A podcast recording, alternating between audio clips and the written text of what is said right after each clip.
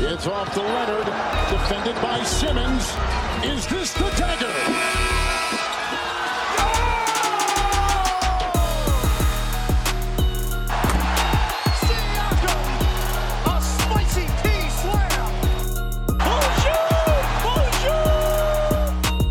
Welcome to another edition of Raptors Pod Table Podcast. Carlan Gay alongside Scott Rafferty, and we are here to talk about one man and one man only. The world has gone crazy since seeing Slim Marc Gasol in that picture next to a fan. Uh, the time off has done Marc well. It seems like he's put down the wine, the rosé, and now he's uh, picked up maybe a stick of celery instead. He looks good. he does look good. Time will tell if that's better off for his game or not, but I'm sure we'll get into that. Yeah, one thing's one thing for sure. Uh, this break has probably done Marc Gasol a, a ton of good, not just in the LB's department, but in terms of just getting his body, you know, back in healthy. Uh, he only played 36 games so far this season. Um, I mean, the Raptors did miss him while he was while he was out of the lineup, and even in the games that he did play, very few of them um, did we see signs of the old Marc Gasol. I know there was a game against you know uh, Milwaukee early in the season where he looked good, um, you know, you know, uh, and then and right before he got injured again, again a game against Brooklyn, he looked really good. He went for 17 points, 15 rebounds in that one. Uh, and, it almost felt like he was getting back to the Marc Gasol. But you know, playing as long as he did last season, a full NBA season, plus the playoffs, plus the World Cup uh, with Spain, winning the World Cup with Spain, he really didn't have an offseason to get his body right. And it seems this, uh, you know, pseudo offseason, since the pause in the NBA season, has kind of worked out for him in, in terms of not just getting slim, but maybe fixing some of those injuries that maybe may have been lingering. Yeah, one hundred percent. And and I think what happened this season is is an encouraging sign of that because, like you were saying, that stretch at the start of the season before he got injured, he wasn't playing very well. He wasn't the Marcus Gasol that we knew of old. Then he missed a bunch of that time. I want to say it was like a month, and then I want to say the first two games that he came back in, uh, one of those games he basically set a career uh, season high in scoring. Mm-hmm. And I remember Nick Nurse saying that he looked fresh like daisies or something like that. um, because, like you're saying, he, he basically just played for a year straight when you say the finals and then uh, then the FIBA World Cup and stuff like that. So I think he needed that break, and he was playing better in that little stretch. But like you said, he got injured again, which is unfortunate for him. So I think the thing about Marc Gasol, he's been around for so long. You know what he's going to bring. He's a really smart player, really good defender, really smart guy in offense, great passer, can stretch the floor out to the three point line. I'm not sure he's a kind of guy that you have to worry about being ready in the moment. So I think as long as he is healthy, that's all the Raptors need. Yeah. Uh, we talk about the first 27 games of the season for Marc Gasol 6.6 points per game, uh, 3.4 assists, 6.6 rebounds, and he shot under 40% from the field. He was actually shooting 36% from the field. There was encouraging signs, however. He was shooting 35% from three point range uh, to start the season. But like you said, he, he just didn't look like himself. Um, but I think the two things you can take away from early was the fact that you know that that three point shot was there, it was falling, uh, and and he was you know able to to kind of still move the ball um, and being kind of one of the, the pseudo point guard in the half court when you know to take some pressure off Lowry and VanVleet. Then defensively, we know what we're getting out of Marc Gasol. Yeah, and I think that's the big thing. Um, I, am not sure if you heard, but on Zach Lowe, his podcast recently, he was talking about um, his all defensive teams for the season and going through the Raptors because they've been one of the best defensive teams in the league this season. And he was having a hard time kind of thinking about which guy, if the Raptors do have someone on the all, all defense team, who who should be. And because he basically said like everyone on that team is like an A minus defender, and when you have a bunch of A minus defenders, you can do all the things that they can because everyone is so smart. You can switch and everything.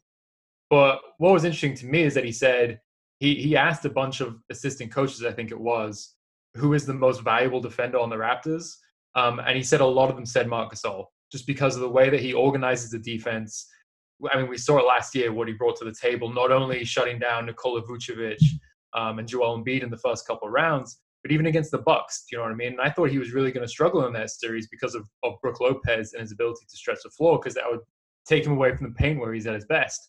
But he's just so smart. He knows where to position himself. He knows what to do. He organizes everyone, and the numbers back it up this season.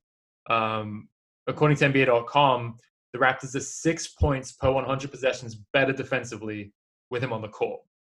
There are four guys on the team who have who have a better differ- differential in that regard, but none of them play. It's it's Malcolm Miller, it's Oshae Brissett, it's Stanley Johnson, and Paul Watson. Right. Um, and obviously, you know, that's not just a reflection of Marc Gasol because you have four other guys on the court and everything. But I do think that kind of does speak to to what he brings to this Raptors team and how important he still is, even at age 35 defensively. Yeah, he, he's still doing it uh, at a at a high level, uh, given his quote unquote advanced age. I'm not going to kill him for his age because there's a lot of listeners out there that uh, are in the same age range and, and probably still feel young and spry.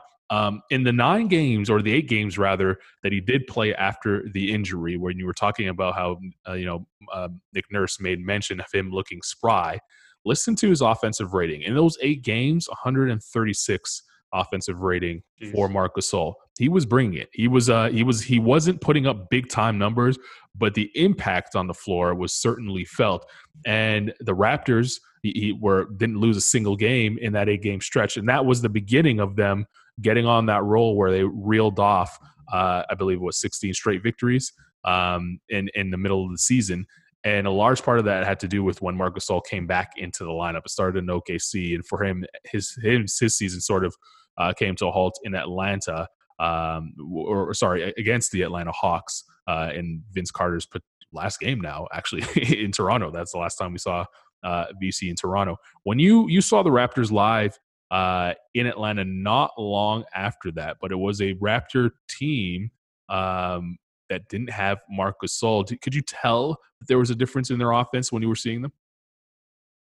Here's the thing with Gasol. I, I, think the the two big things that you always know that he's going to bring offensively is one. Actually, let me let me rephrase that. He, he, Gasol actually did play in that game. He was there uh, in that game on the Martin Luther King Day game. I'm, I'm, I'm mistaking the, uh, the that that uh, holiday game here in, in, the United States for uh, for the prior game when they were uh, in Atlanta the, the without Gasol. So here here he is. He, he's in Atlanta. Um, they win that game. It's obviously the famous game where Trae Young tried to embarrass uh, Fred VanVleet with the crossover. But you were there for that game, and, and Gasol was uh, actually in the lineup. So what did you see out of Marc with him on the floor? Like I was saying, the, the thing for me is that there's there's two things that Marc Gasol is going to bring, if nothing else, on offense, and one of them is three point shooting, and it's it, it doesn't even matter that he's only making one three a game this season. Um, he's shooting forty percent. He has legit gravity. He's not someone that teams are just gonna leave um, when he's on the three point line. So that's super important because if you watch a lot of what happens with the Raptors when he's on the court, you have a guy like Joel Embiid basically face guarding him because he can't leave him wide open. And that creates so much space for other guys to attack the basket um, and cutting lanes and things like that. And, and something else that I wrote about on uh, NBA Canada this week is breaking down a specific set that the Raptors run through Marc Gasol, which makes use of his gravity because they just park him basically at the three point line. They give him the ball because he's such a great passer and again, the combination of him being able to read and react to a defense in a way that I don't know two or three other senses in the league can right now, um, plus the spacing he provides as a three point shooter, just makes it so much easier for everyone else.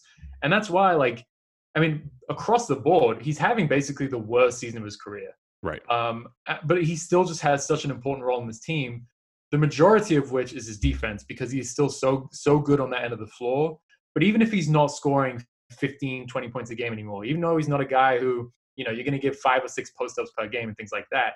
Just those two things, the three point shooting and the passing, to me, just make him such a valuable piece on a Raptors team, especially that can basically plug and play a variety of guys in different positions because everyone can cut, everyone can shoot, everyone can pass. Um, because he's just a smart player and he plays winning basketball. It sounds like a cliche, but I, I do think that's the best way to describe it. It's crazy when you when you think about Marcus Gasol, you think about how good he is defensively, and you just assume that you know, playing in Memphis that was, you know, built around his defense and, and that grit and grind sort of basketball, I just assume that Marc Gasol made so many more defensive, you know, all defensive teams than he did. He's only been all defensive team once, and that was a year uh, he won Defensive Player of the Year, which is and I, you know, and I don't think he got All Defensive First Team that year, which is hilarious. I want to say it was Tyson Chandler who got it over him, which right. is which is ridiculous. But but yeah, insane. it is crazy so he does i mean he doesn't put up the big blocks uh, as some of these other great defenders you know rudy gobert and uh, you know hassan whiteside this season. He's not putting up you know two and three blocks a game. I think his career high is 1.9 um, and this season he's under a block per game. But positionally, he's still one of the best in the league, and he's still able to find himself in, in good situations. Um, and and that kind of brings up a bigger a bigger conversation about the Raptors as a whole when you talk about them on the defensive end because they didn't slip much without Gasol on the defensive end this season. Um, when when you're talking about you know the games that he missed, they still were able to to bring forth a formidable defense, but to to to compete at a championship level, they're probably going to have to have Marcus Gasol in the lineup. I agree with that. Yeah, yeah I, I, definitely do. And I think, you know, again, you look at guys like Nikola Vucevic. I mean, I think the Raptors would beat the Magic even if they didn't have Marc Gasol. But right.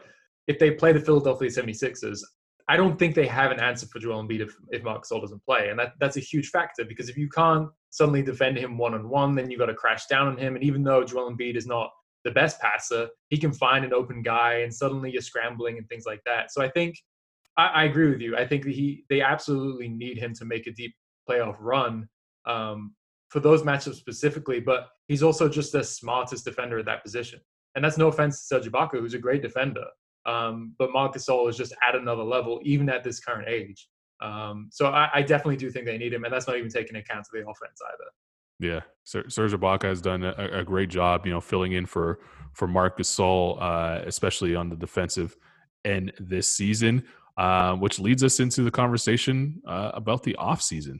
Um, you know, Marc Gasol, who's he's he's a, one of those Raptors that he's going to be looking to get paid. Um, you know, it, this potentially probably is the last contract uh, of his career that he's going to really be able to make big money on and and really fulfill the contract uh, at a high level. Age 35, um, he's entering free agency that's going to be insane uh, because we have no idea what the cap's going to look like. We have no idea uh, if there's even going to be suitors out there. You assume that a guy the caliber of Marc Gasol is going to have suitors, um, but he'll be a free agent. Uh, and you know the Raptors, I, I, would assume, like to keep him in the fold, especially seeing as uh, you don't know what the rest of the free agent pool will be, and there's no real there's no real next logical replacement. Chris Boucher has had a nice season.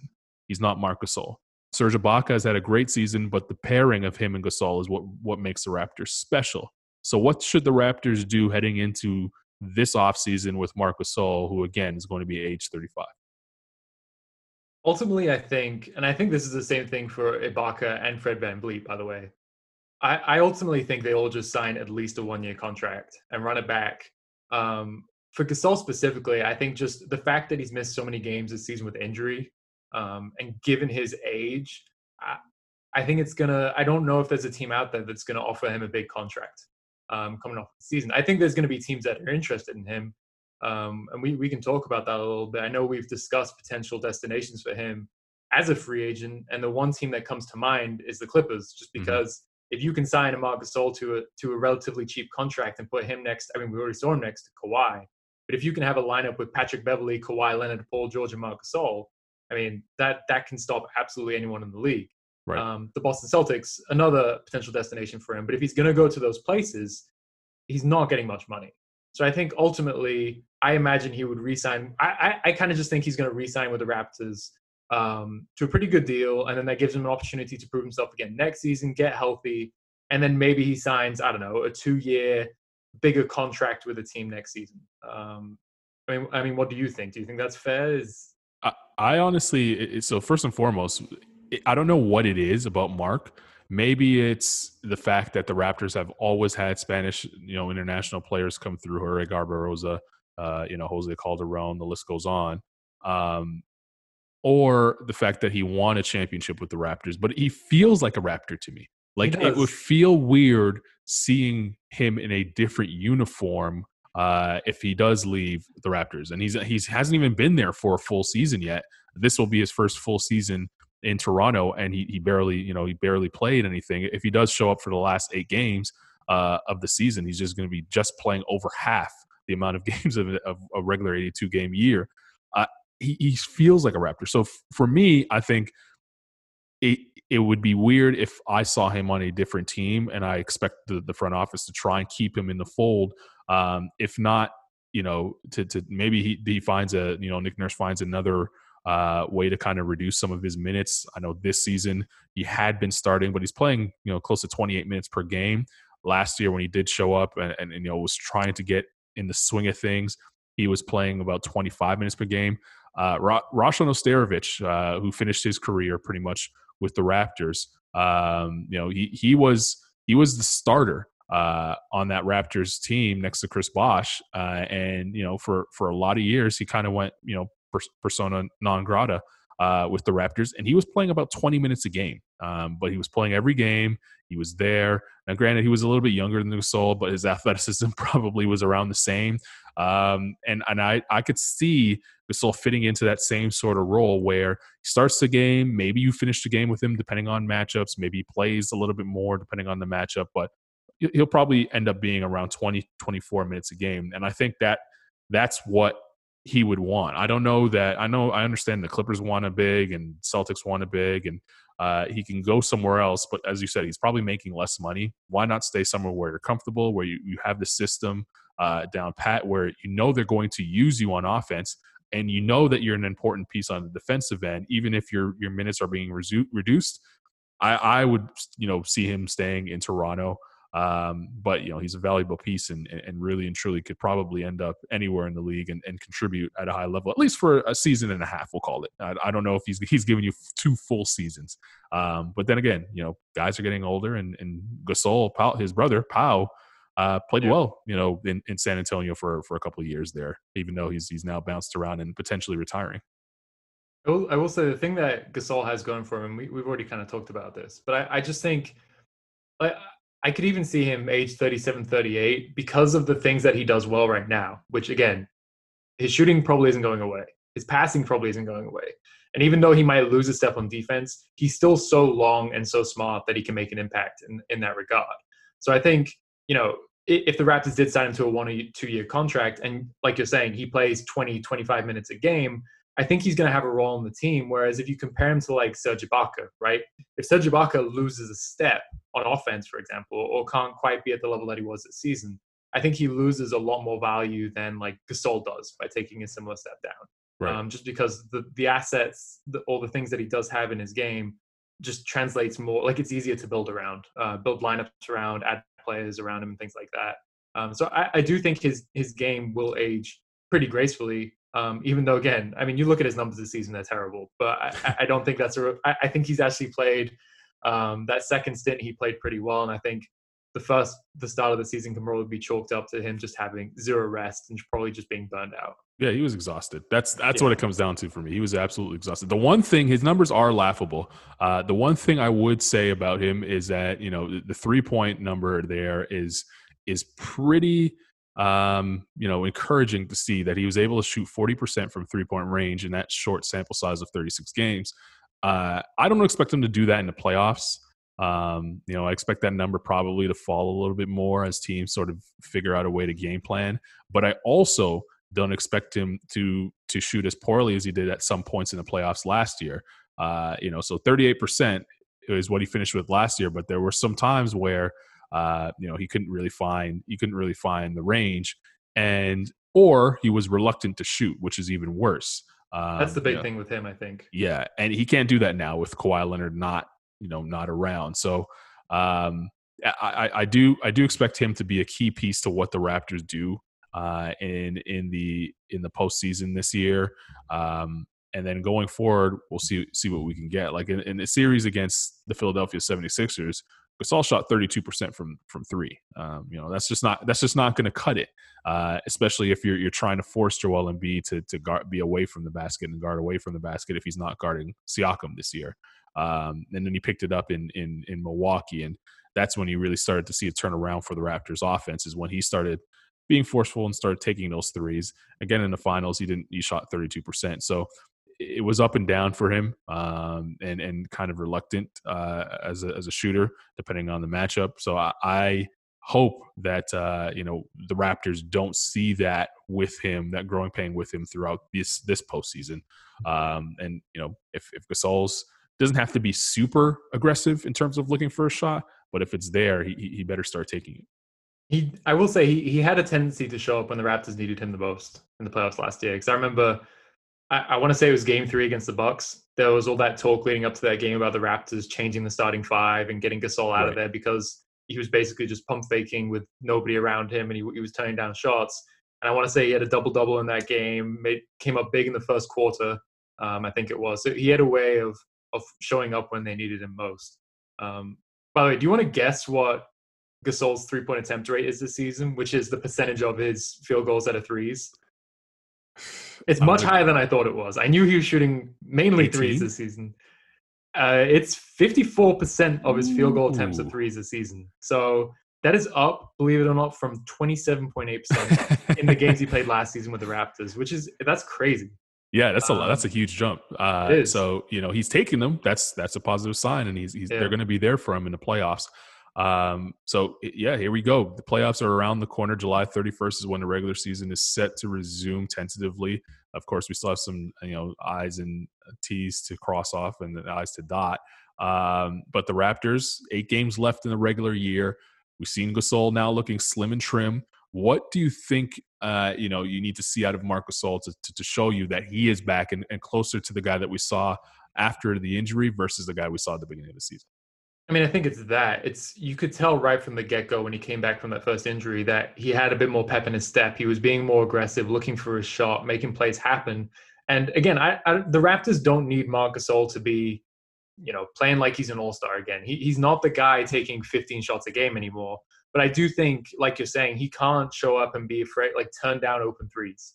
Um, he, they they still do need him. I think if they're going to go far in the playoffs, they don't only need him to be you know the presence that he is defensively, but they need him to be aggressive offensively to the point where teams have to account for him because when that happens, everything else it feels like falls into place. At least it did last season in the playoffs.